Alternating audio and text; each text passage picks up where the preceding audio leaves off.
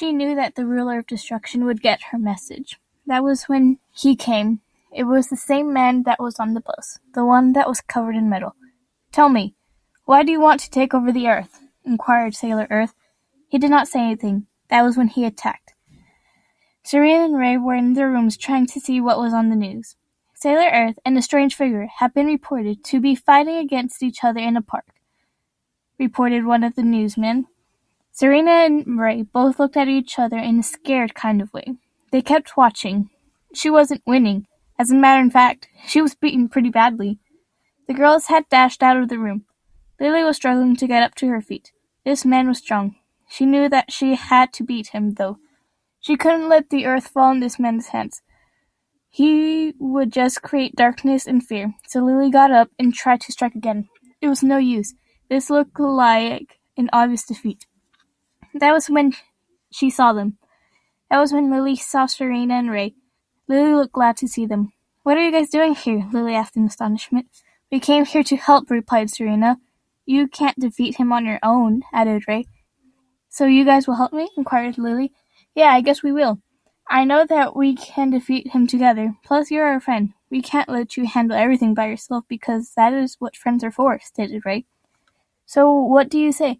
Are you going to let us help, or are you just going to stare at us all day? teased Serena. Oh, yeah. Oh, moon guardian of earth, shouted Lily. You who watches over us, grant these two worthy girls bestowed upon you power.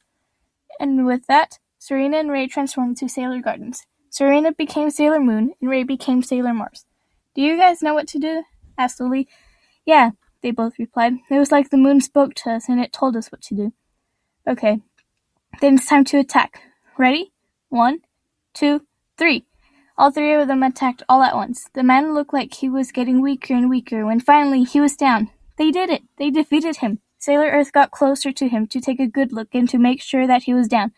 She checked her for a pulse. Nothing at all. He was gone. He was no longer alive.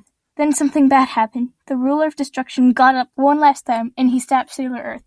No one had seen it coming, and with no word, both Sailor Earth and the ruler of destruction were gone.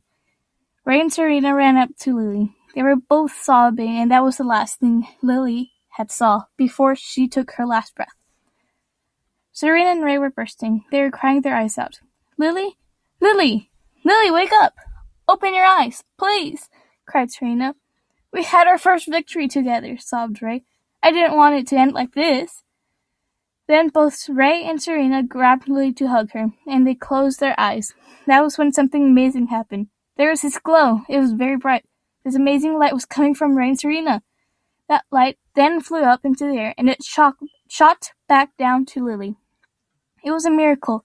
Lily started to breathe.